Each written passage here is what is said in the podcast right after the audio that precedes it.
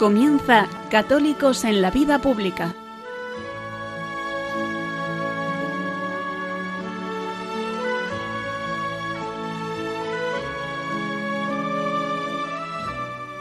Un espacio dirigido en Radio María por Luis Zayas.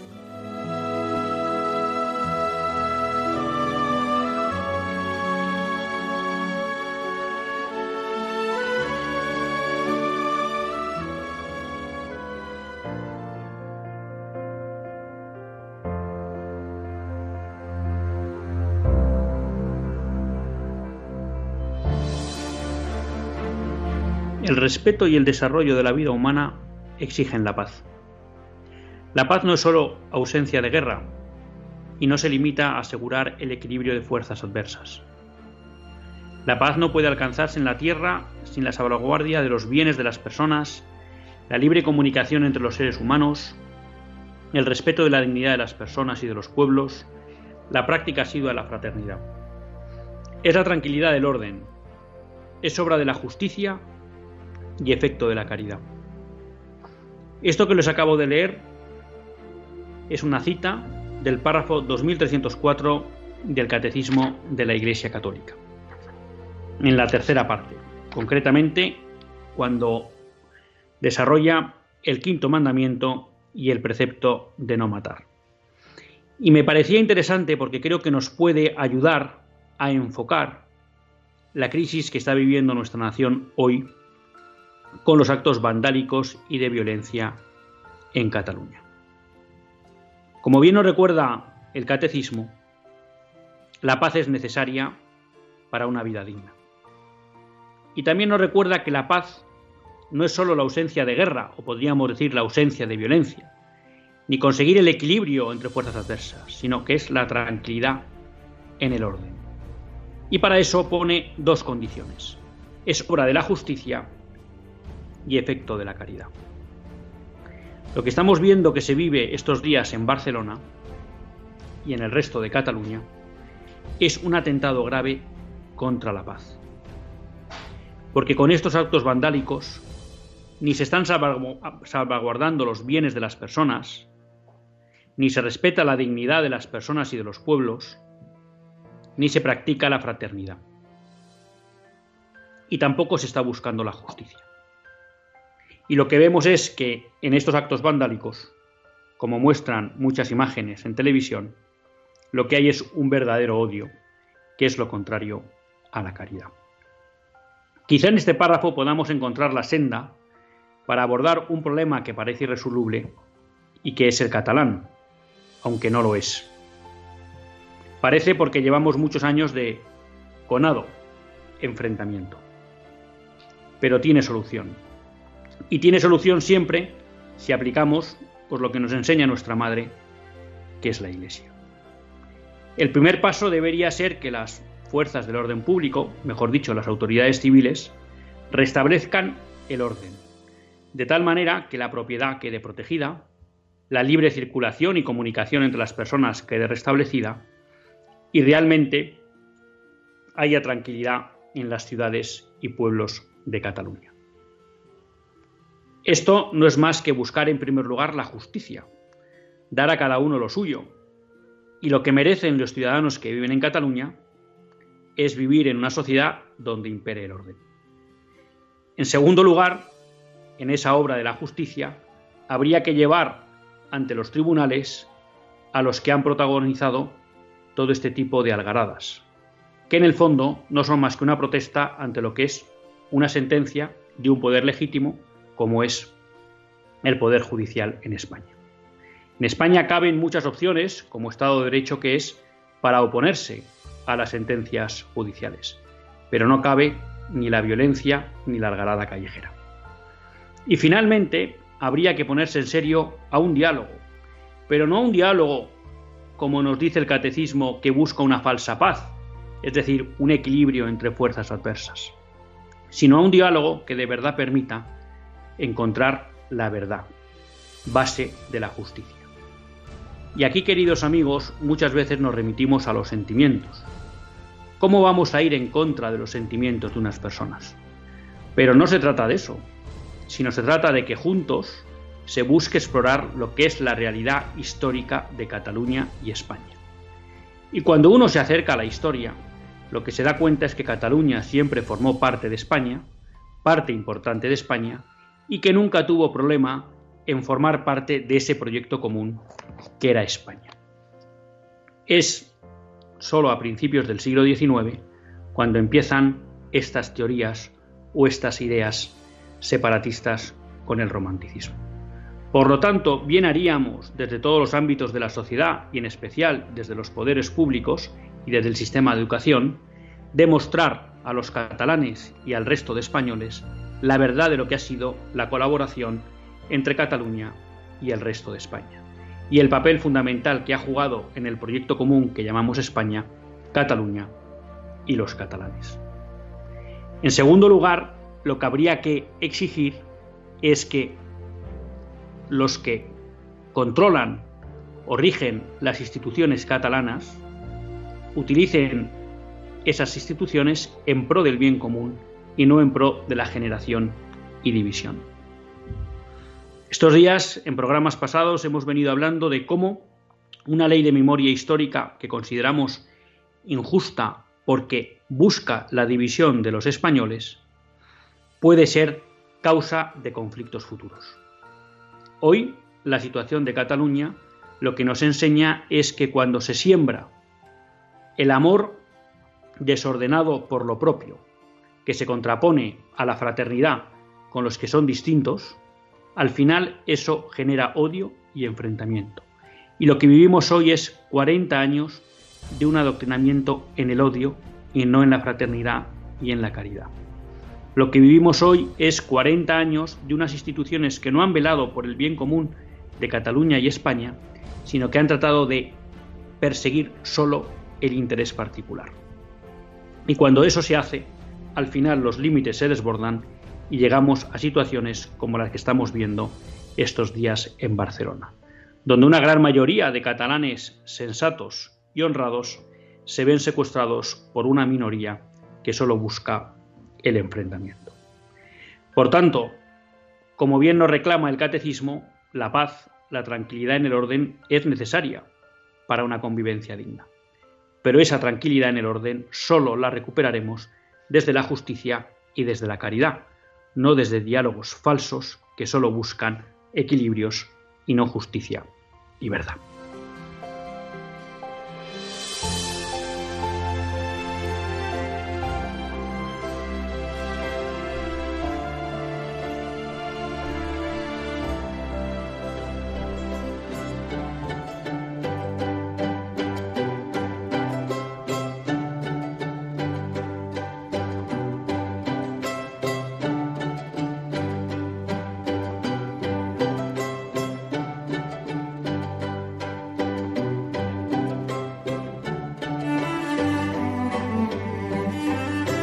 Buenas tardes, queridos amigos de Radio María.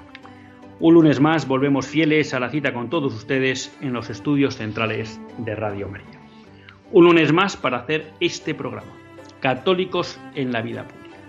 Un programa que, como todos ustedes saben, quiere ser una reflexión pausada sobre la actualidad nacional e internacional. Una actualidad que tratamos siempre de comprender, de analizar desde la óptica del magisterio de la Iglesia y su doctrina social. Una Iglesia que no nos cansaremos de repetir, que es madre y maestra. Un nuevo lunes o un lunes más tiene la suerte de compartir esta hora de radio con todos ustedes Luis Zayas, que es quien les habla. Y hoy, bueno, pues con la suerte de contar con un viejo conocido de todos ustedes, que últimamente, pues de determinadas obligaciones laborales, profesionales y familiares le impedían estar con todos nosotros, pero que hemos conseguido que hoy pudiera estar, al menos, aunque sea excepcionalmente, con todos nosotros.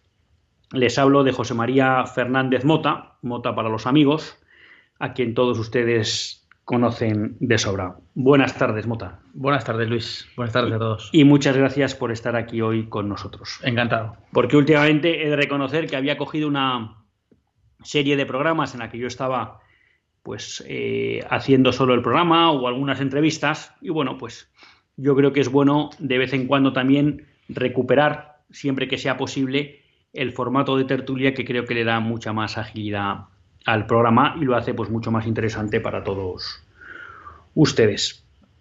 Bueno, no les he dicho, que siempre lo solemos decir, que Mota es abogado en ejercicio y, pues como todos los abogados de este programa, pues abogado de prestigio.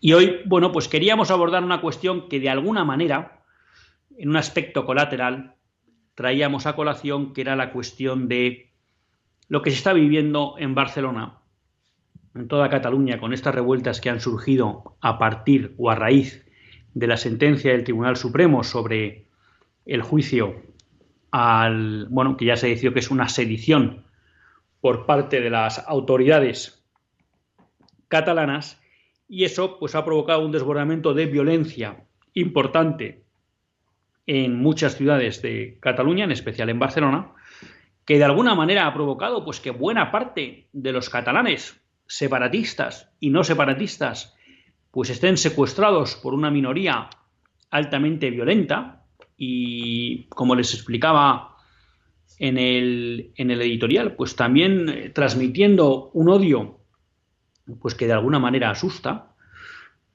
Y bueno, pues queríamos dar una vuelta a esta cuestión desde la óptica de la doctrina social de la Iglesia para ver, bueno, en qué nos ilumina respecto de lo que es la situación actual y de qué vías se podrían abrir, ¿no? Porque aquí se abren pues muchas cuestiones distintas, ¿no? Por un lado vemos cómo, y esto es una opinión personal, eh, se está haciendo una cierta dejación de funciones respecto de lo que es abordar la violencia que se está produciendo en las calles.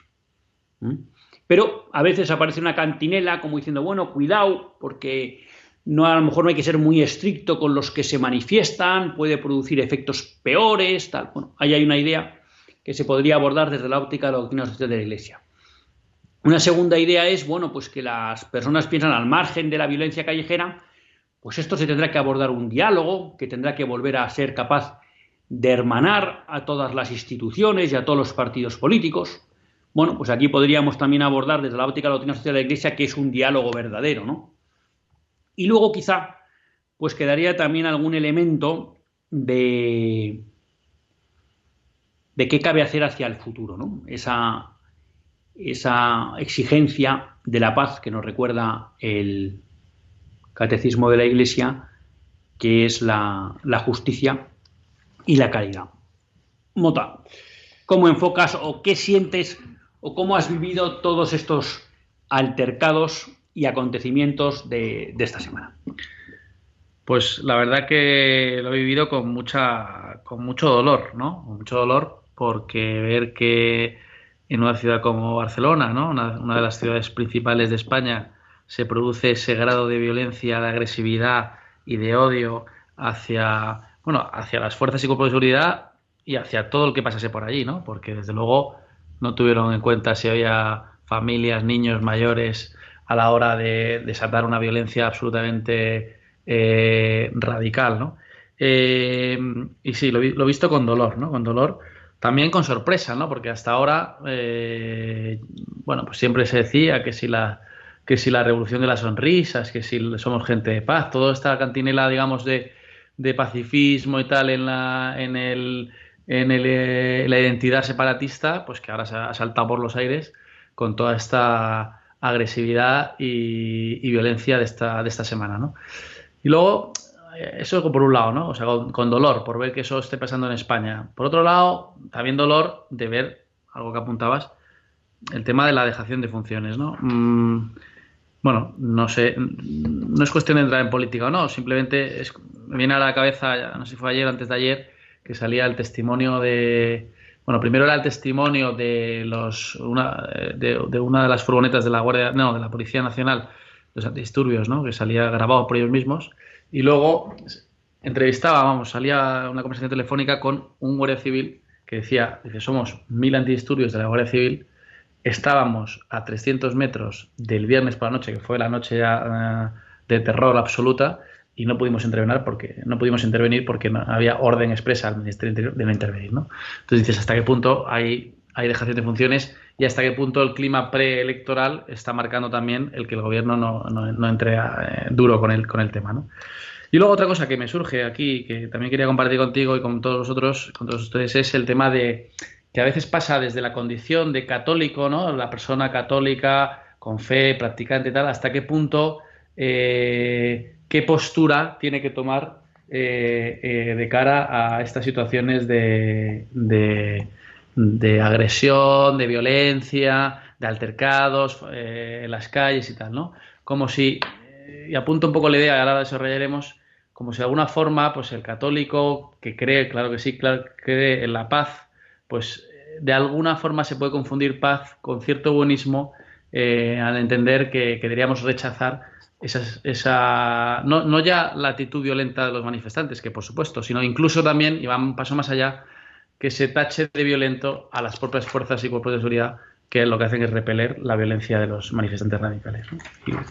bueno, la verdad que en tu intervención has levantado dos cuestiones que me parecen interesantes, ¿no? Y es eh, cómo juzgar a lo mejor desde un ámbito o desde unos principios de doctrina social de la Iglesia, sin, sin entrar nosotros a lo mejor a hacer el juicio, pero sí aportar los criterios de valoración, si se está actuando bien o no con lo que está sucediendo en Barcelona, y, quizá esa postura que a veces podríamos llamar de un, de un buenismo, ¿no? Yo antes quería dar un paso atrás, y además tú, que en el fondo eres jurista, bueno, pues ahí quizá también puedes aportar todo tu conocimiento en esa materia. Y es quizá el origen de todo esto, ¿no? Porque claro, eh, lo primero que nos podríamos preguntar es eh, si hay causa justa o no en lo que se ha producido, porque todo esto es consecuencia o es en respuesta a una sentencia judicial, ¿no? Yo creo que hay una, una cuestión que deja bien clara el, el catecismo ¿no? en su párrafo 1897. Una sociedad bien ordenada y fecunda requiere gobernantes investidos de legítima autoridad que defiendan las instituciones y consagren en la medida suficiente su actividad y sus desvelos al provecho común del país. Por tanto, lo que nos está viniendo a decir el catecismo es que en toda sociedad hay una autoridad y que es una autoridad que debe, bueno, que debe ser legítima. Pero nos dice en el 1900, el deber de evidencia impone a todos la obligación de dar la autoridad a los honores que son debidos y de rodear de respeto y según su mérito, gratitud y benevolencia a las personas que la ejercen. Bueno, hay un deber de obediencia, luego está la famosa carta de San Pablo, ¿no? en que San Pablo nos recuerda que hay que obedecer a los gobernantes, porque obedeciendo a los gobernantes se obedece a Dios. Claro, todo esto siempre tiene una limitación que es siempre que los gobernantes no nos obliguen a hacer algo contrario a la ley de Dios. Pero cuando estamos hablando de un juicio a lo que ha sido la declaración de independencia de Cataluña, pues parece difícil meter aquí que nos estén obligando a algo contrario a la ley de Dios. Por tanto, yo creo que carece de legitimidad todas estas protestas porque lo que cabe en un Estado de Derecho es, en primer lugar, respetar y acatar las sentencias y si no se está de acuerdo, pues recurrir. No sé qué recurso cabe aquí ante una sentencia del Tribunal Supremo y si se han agotado las vías, bueno, pues esto es el Estado de Derecho, hay una autoridad legítima y por tanto, porque yo creo que esto es un primer punto de partida que debemos tener en cuenta. Es decir, no es justificable ante una situación de una sentencia que guste o no guste, ahora intentar montar una algarada y que eso sea lo que justifique la, utilización de la violencia, ¿no? Sí, sí, vamos, absolutamente. Bueno, apuntabas varias cosas. La sentencia del Supremo aquí es firme, o sea, su primera y única instancia, como tal, digamos, en cuanto a los recursos propiamente jurisdiccionales. Lo que pasa es que luego sí que cabe acudir, que harán al Tribunal Constitucional por alegar vulneración de derechos fundamentales y luego, en su caso, al Tribunal Europeo de, Derechos Humanos. Pero bueno, en lo que es sentencia del Poder Judicial es única y única instancia, primera y única, el Supremo. Entonces, lo que apuntabas ahí es que fíjate, ya no solo es la respuesta, porque claro, ha sido tan brutal eh, la reacción de parte de los manifestantes, de una violencia tan, tan, tan, extrema, que eso es lo que ha copado todo, ¿no? Las noticias, los vídeos, las conversaciones, en fin. Pero es que en paralelo a esto, desde el lunes hasta hoy incluido, está habiendo cortes de carreteras. Pero cortes de carreteras de autopistas, de nacionales, cortes de calles principales en Barcelona, ayer la Meridiana, la Diagonal, Paseo de Gracia, o sea, arterias fundamentales dentro de Barcelona ciudad y en las afueras. Entonces, claro, pero y esos esos cortes lo están haciendo los supuestamente, digamos, y así aceptado por todos los medios de comunicación como los pacifistas. O sea, están los muy violentos, que son los que se dedican a ver si, como decía uno de los, de los, de los mozos y la, y la policía, ¿no? Dice, es que querían matarnos, no es que quisiesen, es que iban a matarnos, lo decían los policías, ¿no? Esos son los, los muy violentos, pero es que los, supuestamente no violentos y pacifistas se dedican a cortar carreteras. Es que hay una que llevó el otro día un camionero 28 horas parado. Entonces, ¿qué, volviendo a tu pregunta, o sea, ¿qué eh, derecho, qué legitimidad tiene alguien, un colectivo en este caso, a, porque no le guste el fallo en la sentencia, provocar esta reacción social de violencia, cortes de carretera, de limitaciones a libertad de circulación de los... Ninguna, ninguna. Claro, porque yo aquí la verdad que apuntas una cuestión que también me parece interesante tocar, y es decir, alguien puede decir, bueno, pues hombre, Luis Zayas ha dicho que, bueno, pues como hay una sentencia y las sentencias hay que acatarlas, y, que es verdad que hay unos procedimientos judiciales, en su caso, para oponerse o para recurrir a esa sentencia, tú nos has explicado que en lo que sería el meollo de la sentencia no cabe recurso porque el Tribunal Supremo es primera y última instancia, pero bueno, podría haber algún aspecto colateral que se pudiera discutir en el Tribunal Constitucional, pues hágase. Que la gente no está de acuerdo. Bueno, y quieren manifestar su, su desacuerdo. Bueno, pues eso es posible porque vivimos en una sociedad con amplias libertades y por tanto, muy bien. Ahora, lo que no cabe es un poco lo que tú dices, es que yo para protestar complico, fastidio, impido la vida normal a buena parte de los catalanes. Oiga, ¿ustedes quieren protestar? Hagan una manifestación, eh, pidan autorización para cerrar una vía pública y en ese momento concentrarse, manifestarse, lo que sea. O sea, hay muchas maneras de poder expresar la protesta ante una decisión que, aunque haya que acatarla, se considere injusta. Y nadie se va a oponer a que los catalanes o el resto de españoles que consideren oportuno manifestarse en contra de la sentencia, lo hagan. Lo que yo creo que si acudimos a lo que es la doctrina social de la Iglesia, en ningún caso está justificado, es hacer esta protesta conculcando, cercenando los derechos del resto de ciudadanos. Derechos, como tú dices, a la libre circulación. Derechos, como tú dices, a acudir al trabajo. Derechos, como tú dices, simplemente a poder entrar y salir tranquilamente de tu casa. A la propiedad privada. A la propiedad los privada. Coches que quemaron. los coches, coches motos, bicicletas. Eh, salía el vídeo de un padre que tenía que salir con su hijo de un primer piso de un bebé porque las llamas de los contenedores pues tenían miedo que pudiera provocar un incendio en el. Entonces, creo que toda esta revuelta, por mucho que nos la intenten vestir de legitimidad, de alguna manera de, ¿cómo decirlo?, que es en respuesta a una frustración injustamente provocada por los poderes nacionales, pues creo que eso no cabe. ¿eh? Este tipo de contestación que se está dando a una sentencia con la que se puede no estar de acuerdo no es legítimo y creo honradamente que desde los principios de la doctrina social de la Iglesia no se puede justificar. Y me preocupa cuando desde determinados ámbitos políticos o institucionales se le quiere dar como una cierta normalidad a esto. Ya digo, ahora no me estoy refiriendo a la quema de contenedores, me estoy refiriendo a algo que supuestamente nos dicen que es pacífico, como cortar una carretera, cortar una autopista, cortar una calle, impedir el acceso al trabajo. Fíjate, es que estabas eh, comentándolo y, me venía a la cabeza, ¿no? Para, claro, para los independentistas, los, vamos a decir, moderados y los violentos, para todos, esto ha sido una frustración, una, no sé si sorpresa o no, pero eh, un choque de sus convicciones, tal. Bueno, me está viniendo la cabeza hace varios años cuando para los católicos, o si no los católicos, para simplemente las personas con convicciones sobre el derecho a la vida, eh, pues salió la ley AIDO famosa, ¿no? En el 2010, si no me equivoco. No es una sentencia, es una ley, pero estamos hablando de, al final de que emana de un poder del Estado, ¿no?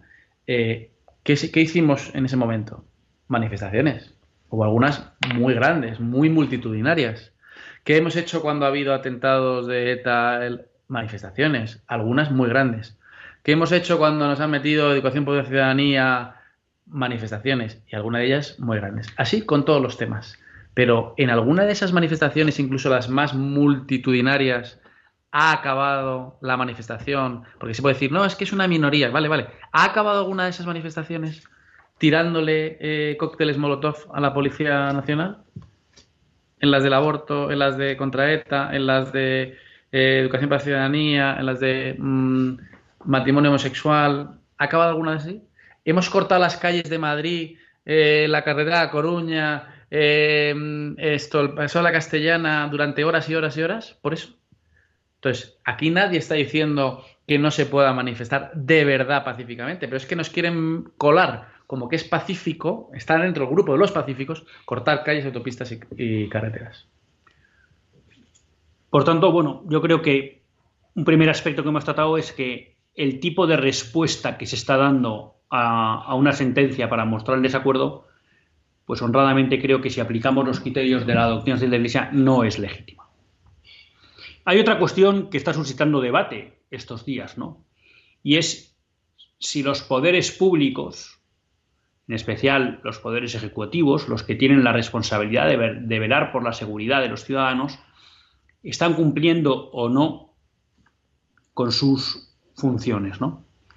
Claro, cuando uno acude al catecismo y en la misma parte, en la tercera parte, cuando trata de la participación en la vida social, que al principio habla de la autoridad, lo que nos dice, claro, es que esa autoridad debe trabajar siempre en favor del bien común. Y, de alguna manera, concreta el bien común en tres aspectos esenciales. El primero nos dice el respeto a las personas, en cuanto tales, y dice que eso debe incorporar el derecho a actuar de acuerdo con la recta norma de su conciencia, a la protección de la vida privada y a la justa libertad, también en materia religiosa. Claro, a mí me cuesta creer que en este ambiente de violencia realmente se está garantizando que aquí las personas en Cataluña puedan actuar o puedan expresar libremente las ideas que tienen o actuar. Me imagino que muchas personas el viernes, ante esa llamada a la huelga general, eh, pues se habrán sentido intimidadas con la posibilidad de ir al trabajo y demostrar que estaban en cuenta en contra de todo este proceso, por poner un ejemplo. ¿no? Pero también habla que el bien común exige el bienestar social y el desarrollo del grupo. Claro, para llevar una vida verdaderamente humana, pues tiene que haber alimento, vestido, salud, trabajo, educación, cultura, derecho a fundar una familia. Bueno, pues no vamos a hablar ahora de que en Cataluña no se pueda comer, que no es verdad, que no haya vestido, que no es verdad. Pero lo que sí podemos decir es que estos días la vida del día a día de muchos catalanes se ha visto seriamente distorsionada y no han podido ejercer una vida normal y que muchos han vivido las noches con preocupación de cuál podría ser el efecto que estas algaradas pudieran producir en su casa o a sus familias, ¿no? Y finalmente lo que nos dice es que el bien común, el tercer aspecto sería la paz, es decir, la estabilidad y la seguridad en un orden justo. Y aquí nos dice, la autoridad debe asegurar por medios honestos la seguridad de la sociedad y la de sus miembros. El bien común fundamenta el derecho a la legítima defensa individual y colectiva. Por tanto, eh, cada uno podrá emitir el juicio luego que considere oportuno, ¿no? Pero a mí me parece que durante, al menos lo que conocemos de Barcelona, durante prácticamente siete días con sus noches, y sobre todo sus noches, Barcelona haya sido una ciudad donde la sensación de los que vivimos fuera y nos informamos por medios de comunicación es que haya imperado todo, menos la ley, bueno, yo creo que es algo que podemos achacar conforme a las exigencias del bien común a nuestros gobernantes, ¿no? Y yo creo que ni la alcaldía ni la generalidad, la generalidad con su consejería de interior, ni el gobierno de España me da la sensación que han estado a la altura de proteger que la mayoría de los catalanes piensen como piensen, pudieran ejercer una vida normal, que es lo que corresponde, ¿no? Y no se trata aquí tanto, repito, de entrar en juicios políticos. Luego cada uno pues hará la valoración que considere oportuna. Pero yo creo que si nos acogemos un poco a lo que nos enseña el catecismo en los párrafos 1906 a 1909, haber permitido una situación de, tan, de tanta inseguridad y que honradamente creo que era manejable, bueno, pues creo que de alguna manera es una cierta dejación de funciones, ¿no? Y yo no sé si también el conjunto de los españoles sentimos el abandono en el que han estado muchos de nuestros compatriotas catalanes. Pues mira, em, respecto de esto que indicabas, ¿no? O sea, me viene a la cabeza, pues, porque yo he seguido pues esta semana mucho, ¿no? Lógicamente los medios y las noticias, telediarios, tal. me viene a la cabeza varios momentos, ¿no? Y varias personas. Eh, bueno, para empezar, yo tengo mucha familia en Barcelona y, y uno me decía que, claro, que tiene, bueno, pues tiene un negocio con varias autoescuelas y tal. Y claro, decía, es que esta semana ha sido desastrosa, ¿no? Porque claro, para empezar no sabías si estaba cortada la calle, si no sé qué. Con lo prácticamente se ha parado. Calcula lo que puede ser una semana una autoescuela, no una autoescuela, no, varias autoescuelas paradas, ¿no? Pero es que luego tienes los que decían que, claro, el viernes famoso, en la supuesta huelga general, que decían, yo cierro por miedo, no porque tenga, no, escuché bastantes testimonios de estos, no es que tenga ninguna adhesión a la causa, es que si dejo abierto mi negocio, el que sea una pequeña tienda, una peluquería o una carnicería, vienen cuatro energúmenos y me la rompen. Y luego está, me también ahora las imágenes de esta chica, se llama Paula, no, han dado más datos para evitar precisamente represalias, que esta chica rubia, así como de unos 40, así que habló fenomenal en una, eh, creo que fue con Ana Rosa Quintana en ese programa. Eh, claro, que fíjate, muy valente, ¿no? Se notaba también que estaba muy agitada pues, por todo lo que estaba pasando tal, pero llamó la atención, a mí me llamó y luego lo he leído, pues que también el nivel, digamos, de oratoria que tenía, ¿no? Pero lo que decía ya días después, primero que quería que pasase cuanto antes esta, que no fuese tan viral lo suyo, ¿por qué? Pero porque temía no tanto a los violentos estos de los encapuchados, sino lo que temía era luego la represalia desde el poder de la generalidad.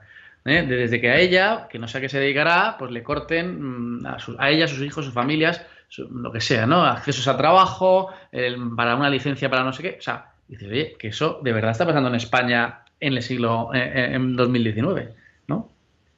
Claro, aquí has apuntado otra cuestión que también es, es interesante, ¿no? Porque de alguna manera hemos abordado que entendemos que el origen de estas protestas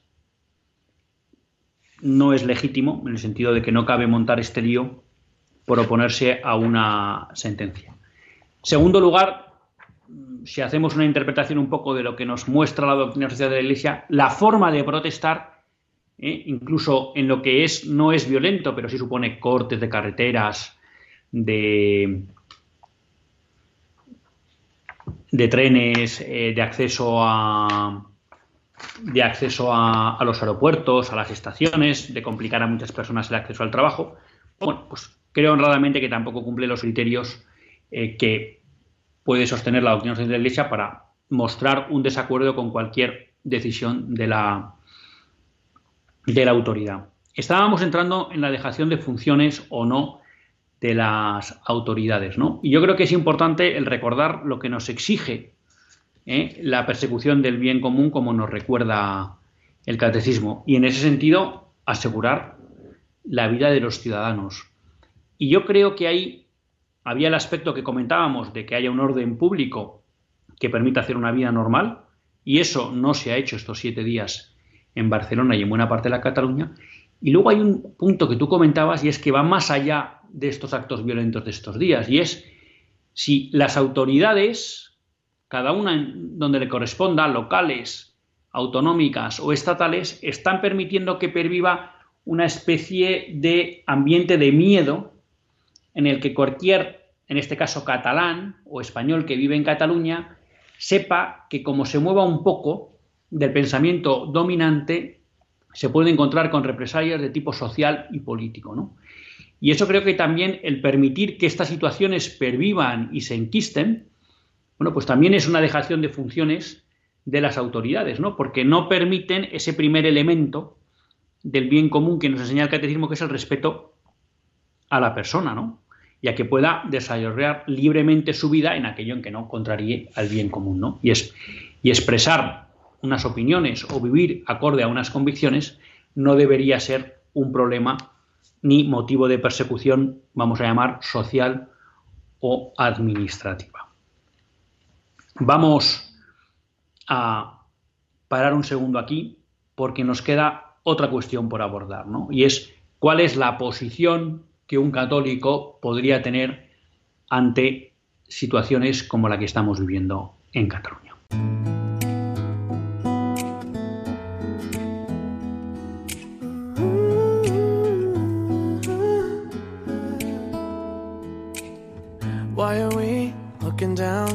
sisters and brothers? Isn't love all that we got? Mm-hmm. Don't we know everyone's got a father and mother? The day we know we're all the same together, we can make that change. Look around, there are too many of us crying, and not enough love to go round. Oh, oh. What a waste, another day, another good one dying. But I know that the world will change the day we know we're all the same. Why can't we just get along? If loving one another's wrong, then how are we supposed to get close to each other? We gotta make that change, yeah.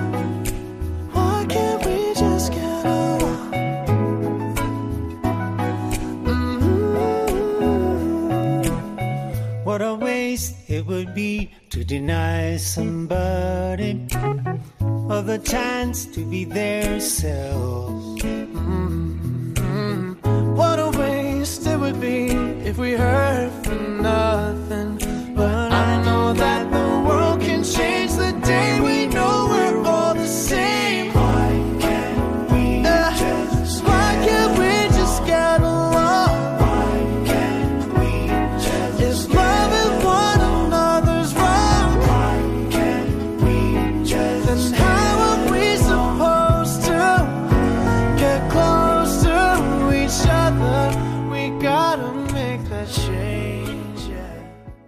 Pues seguimos en Católicos en la Vida Pública, en compañía de José María Fernández Mota, abogado, Mota para los amigos, ya para todos ustedes, porque como les decía al inicio del programa, es un viejo conocido de ustedes, y con Luis Zayas, que es quien, quien les habla. Estábamos tratando de abordar distintos aspectos de la situación que se está viviendo en Cataluña y tratar al menos de iluminar los desde algunos criterios que surgen de la doctrina social de la Iglesia, ¿no? Hemos visto cómo a la autoridad le corresponde promover el bien común. Hemos visto, tratado de analizar si realmente hay un origen justo en estas protestas, si la forma de explicitar estas protestas pues sería acorde a lo que la doctrina social de la Iglesia nos pide. Y finalmente, bueno, pues ver- conversábamos un poco sobre esa obligación que establece la doctrina de la Iglesia de que las autoridades promuevan el bien común y dentro de ese bien común la paz y la seguridad de todos los, los ciudadanos. ¿no? Quizá había una cuestión que levantaba Mota en su primera intervención y que podíamos abordar ahora brevemente, y es qué posición ¿no? eh, tienen que tomar los católicos, porque es verdad, como dice él, que a veces, bueno, pues se transmite la idea de que ser católico es ser un buenista, ¿no? es ser contrario a cualquier uso de la violencia o de la fuerza. Y bueno, pues de una manera un poco general, pues, pues vamos a decir que sí, ¿no? El catecismo, en su punto 2302, cuando habla de, de la paz, de la defensa de la paz, nos habla como pues, la cólera es algo inmoral, ¿eh? como el cristiano no debe desear nunca la venganza, ni, ni el mal para quien a que desea castigar. Pero también nos recuerda que es loable imponer una reparación para la corrección de los vicios y el mantenimiento de la justicia. Esto nos lo dice en el párrafo 2302. ¿Eh? Es loable imponer una reparación para la corrección de los vicios y el mantenimiento de la justicia. E igualmente, el párrafo 1909 nos dice que el bien común fundamenta el derecho a la legítima defensa individual y colectiva, ¿no? Entonces yo creo que estamos en, en, el típico ejemplo, en la típica situación en que está plenamente justificado que los poderes públicos, como monopolistas legítimos del uso de la fuerza, bueno, pues la apliquen para qué? Para devolver una situación de caos al orden que merecen todos los ciudadanos. Y por tanto yo creo que como católicos no tenemos por qué tener una especie de escrúpulo al hecho de que en ocasiones, bueno, pues las, las, fuerzas y cuerpos de seguridad del Estado tengan que intervenir para restablecer el orden, aunque a veces nos pueda parecer que esa intervención es dura, ¿no? Porque claro, eh, eso lo saben bien nuestras fuerzas de seguridad del Estado, pues efectivamente ese uso de la fuerza tiene que ser siempre proporcional. Bueno, y yo creo que nuestras fuerzas y cuerpos de seguridad del Estado han dado muchísimas veces ejemplo de que conocen lo que es actuar con proporcionalidad. Por tanto, yo creo que, o al menos mi posición, no sé cómo lo verás tú un poco, Mota, pero cuando uno acude al catecismo de la Iglesia y se enfrenta a esos párrafos donde se explica lo que es el ejercicio de la autoridad y también la búsqueda de la paz, bueno, pues que está plenamente justificado y legitimado y no tenemos que tener ningún escrúpulo a pedir que se utilice la fuerza legítima eh, para recomponer el orden y, en este caso, el bien común.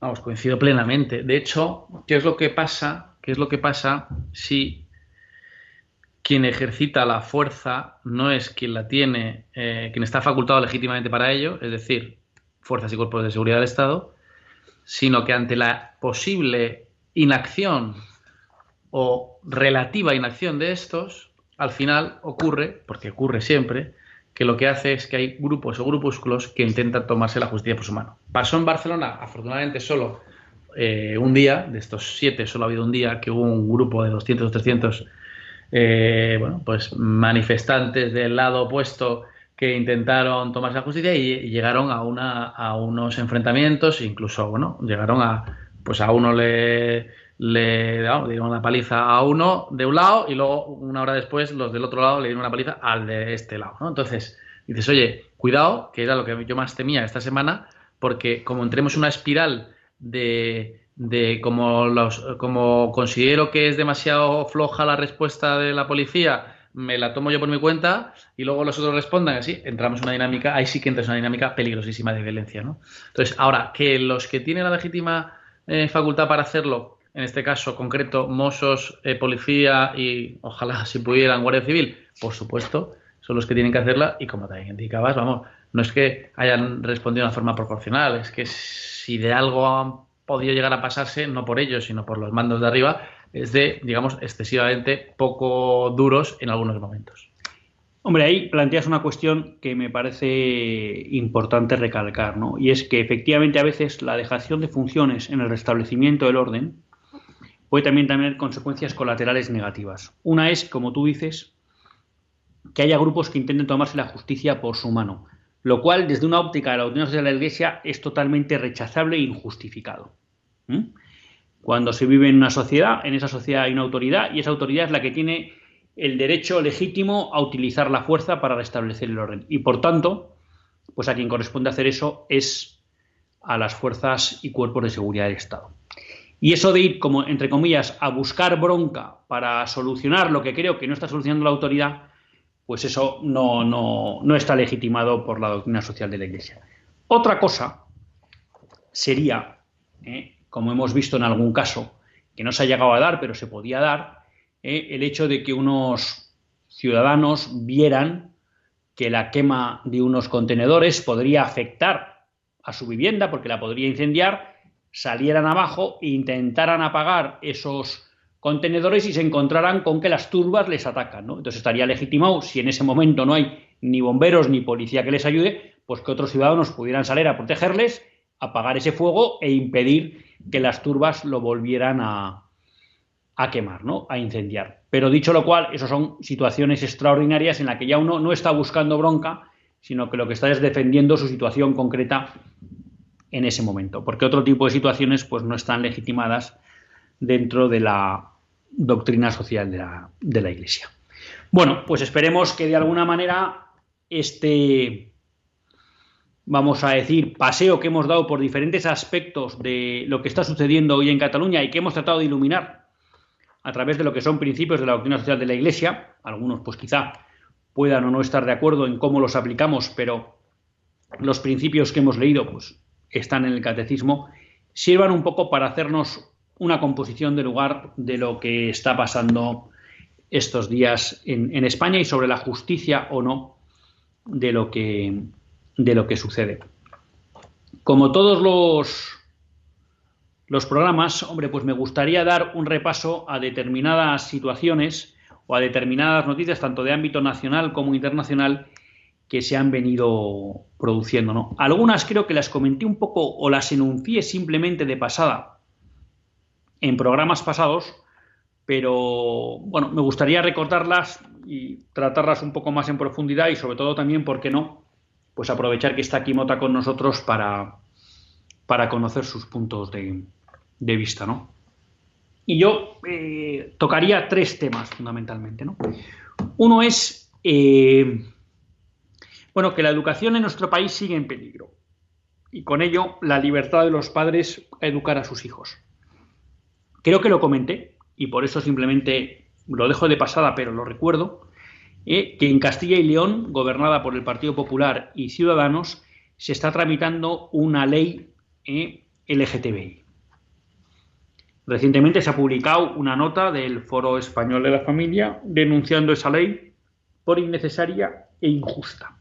Bueno, pues creo que es bueno que estemos atentos porque esa ley, eh, como el resto, pues lo que supone en muchos casos, además de generar determinadas injusticias, conculcar sobre todo el derecho a la libertad de educación y el derecho de los padres a educar a los hijos en sus principios morales. Y una vez más eh, asistimos a una especie de consenso unánime, ¿no? por el cual Partido Socialista, Ciudadanos y Partido Popular pues se encuentran siempre cómodos promoviendo los tres este tipo de, de leyes que responden a una ideología claramente anticristiana como es la ideología de género. En segundo lugar, es una noticia de hace tiempo, de la que no me podía haber hecho, no me pude hacer eco, ¿eh? es que en la línea siguiendo con las amenazas a la educación, tenemos que el gobierno presidido por la revista Chivite en Navarra ha lanzado algunas amenazas a la educación concertada diferenciada. ¿no? a pesar de que existen varias sentencias del Tribunal Supremo que avalan que la educación diferenciada no supone ninguna discriminación por sexos, bueno, pues Chivite se está planteando el ver cómo puede complicar la financiación concertada de colegios que hayan optado libremente por la educación diferenciada. Por tanto, una nueva amenaza a nuestra libertad de educación. También muy interesante señalar el argumento de Chivite, ¿no? que dice, bueno, claro, es que el que paga manda. Y muchas veces tendemos a olvidarnos que aunque es verdad que la Constitución garantiza o en principio protege la libertad idearia de los centros, bueno, pues la realidad es que el sistema concertado ha puesto a buena parte de la educación de iniciativa social en manos de fondos públicos y al final el que paga pues quiere mandar, ¿no? Bueno, eso así como cuestión a nivel nacional. A nivel internacional, dos apuntes. En Polonia ha vuelto a ganar, incrementando su mayoría en votos y en diputados, el partido Ley y Justicia, el PIS, que venía gobernando en los últimos cuatro años en Polonia, en Polonia con mayoría absoluta, y que ya saben ustedes que goza de todo tipo de vituperios e insultos por parte de lo que sería eh, pues, la gran mayoría de los medios españoles e internacionales. ¿no? Pero sorprendentemente, frente a lo que nos presentan los medios nacionales, parece que los polacos están muy contentos con cómo les gobierna el partido Ley y Justicia, que es un partido que realmente en todas las cuestiones de vida y de familia, pues cumple a rajatabla, me atrevería a decir, eh, lo que es la doctrina social de la Iglesia. Y esto nos demuestra que si se quiere, se puede, y que muchas veces además pudiendo, resulta que los propios votantes pues te lo recompensan. Y otra cuestión que te lanzo de mota y luego tú ya abordas por donde quieras, es la cuestión de los ermitas de los pobres y de que han tenido que volver a acudir al Supremo de Estados Unidos. Ya saben ustedes que con el Obamacare Obama obligaba a que todas las instituciones proporcionaran un seguro médico a sus empleados que también debía contemplar, por ejemplo, la cobertura del aborto.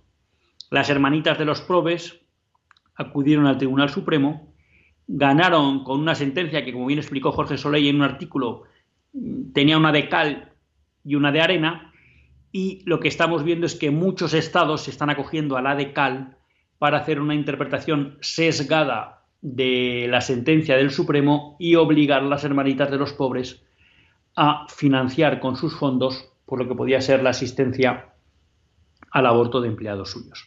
El caso es que las hermanitas, una vez más, dando pues un testimonio de valentía y de fortaleza, pues vuelven a acudir al Tribunal Supremo para reclamar el amparo a la libertad religiosa. Con lo cual vemos que el nuevo orden mundial pues, no pierde el tiempo. ¿no? Son cuatro noticias que yo destacaba un poco por ahí. ¿Cuál así te interpela o sobre cuáles quieres aportar? A ver, la verdad que cualquiera de las cuatro tiene mucho jundia, ¿no? Mucho contenido. Eh, quizás la de la que más me llama atención así como para comentarla brevemente es la de Polonia, ¿no? Claro, tú o sea, nosotros no, no, vamos, hasta donde yo sé, Luis, tú tampoco entiendes el polaco, ¿eh? aunque eres un políglota, pero... No lo eh, entiendo, no lo entiendo. entiendes. Entonces, eh, nosotros no podemos leer ¿no? el equivalente a, pues, a los medios de comunicación nuestros en polaco directamente. Con lo cual, tienes que estar a lo que te dicen pues, los medios españoles sobre, o en su caso, a lo mejor inglés, o quien, en fin, quien, tenga, quien entienda otros idiomas, sobre, sobre Polonia. Claro, si tú es, lees, escuchas lo que te dicen sobre ellos, bueno, poco menos que te imaginas a una especie de ogros eh, radicales de la ultra mega derecha, no sé qué, tal. Claro, cuando luego llegan las elecciones, votan los polacos y resulta que gana con mayoría eh, ese partido que aquí han demonizado, dices, o es que me estaban contando una historia que no tiene nada que ver, que es lo más probable, de hecho, yo cuando cada vez que, me, dicen, cuando hablan fuera de España y dicen que el partido ultraderecha tal, ya automáticamente le quito lo de grado, ¿no? Eh, si es ultra es derecha y si es de derecha es que es de centro. O sea, porque es que mm, todo lo que es eh, te viene de fuera eh, es como súper exagerado, ¿no? Y como no tienes capacidad real de contrastar, bueno, pues eso, ¿no? Que dices, oye, resulta que los polacos, un partido que tiene clara su ideología y sus convicciones morales respecto a la vida, familia y tal, pues los polacos lo vuelven a apoyar. No es que lo apoyen por primera que es a mí me parece más resaltable, porque dices, si es que por primera vez lo apoyan porque estaban cansados de lo anterior, no, es que eh, ganaron en el 2015 y ahora ha vuelto a ganar de más en el 2019.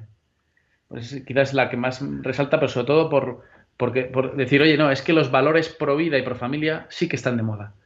Hay países donde lo está, y uno de ellos es Polonia. Sí, al final son noticias que recogen la doble cara de la moneda, ¿no? Pues eh, el nuevo, el, permanente intento del orden mundial por avanzar, leyes LGTBI, eh, el ataque de nuevo a las hermanitas de los pobres, o lo que veíamos con Chivite y la educación diferenciada. Y por otro lado, bueno, pues de arena, pues el, éxito de nuevo del, PIS en Polonia, la fortaleza de las hermanitas de los pobres que no se vienen abajo y siguen luchando eh, por defender unos principios. No nos queda tiempo para más, pero no me quería ir, bueno, sin hacer un último recordatorio, y es que, eh, bueno, el, prior del Valle de los Caídos está denunciando eh, que los guardias civiles están entrando, en tanto en la basílica como incluso en la abadía, sin autorización eclesiástica. Y como ya les hemos venido explicando en estos días, bueno, pues eh, de acuerdo con los acuerdos Iglesia-Estado, que es un tratado de rango internacional, ¿eh? existe la inviolabilidad de los derechos de culto. Inviolabilidad que ahora mismo el Estado español, por obra del gobierno de Pedro Sánchez, no está respetando. ¿eh? Hoy en día tenemos agentes armados dentro de una basílica y una abadía sin autorización eclesiástica. Eh, habrá muchos que cuando hablan de la Edad Media hablan de la época negra. Bueno, pues en esa época, si un delincuente entraba en una iglesia, las autoridades civiles no podían prenderle por la inviolabilidad de los lugares de culto. Y esto y no me da tiempo a desarrollarlo, pero hay un artículo muy interesante de Ramón Ramón Pelayo, sí, pues sí. de Ramón Pelayo, explicando cómo eh, el que se salte esta inviolabilidad de los centros de culto en el fondo pone en riesgo la libertad religiosa. Por tanto, hay que recordar que ahora que han anunciado que se producirá la exhumación de Franco el jueves, bueno, pues hay que recordar dos cosas. Que sigue sin resolverse el recurso puesto por la abadía en relación con los 20 benedictinos que están enterrados ahí y que de acuerdo con la ley de memoria histórica deberían salir y ser exhumados, a lo que se opone la comunidad benedictina. Y en segundo lugar, que se va a entrar sin autorización de la autoridad legítima para darlo, que es el prior, lo cual supone una conculcación de los tratados o de los acuerdos Iglesia-Estado. Pues no nos queda tiempo para más, más para que agradecer a Mota, pues que haya hecho el esfuerzo de estar una vez más con nosotros y al menos pues compartir una vez radio con toda la familia de Radio María. Muchas gracias, Mota. Encantado de haber vuelto por aquí. José María Fernández Mota, abogado en ejercicio. Y nos despedimos hasta el próximo lunes, si Dios quiere. Que Dios les bendiga.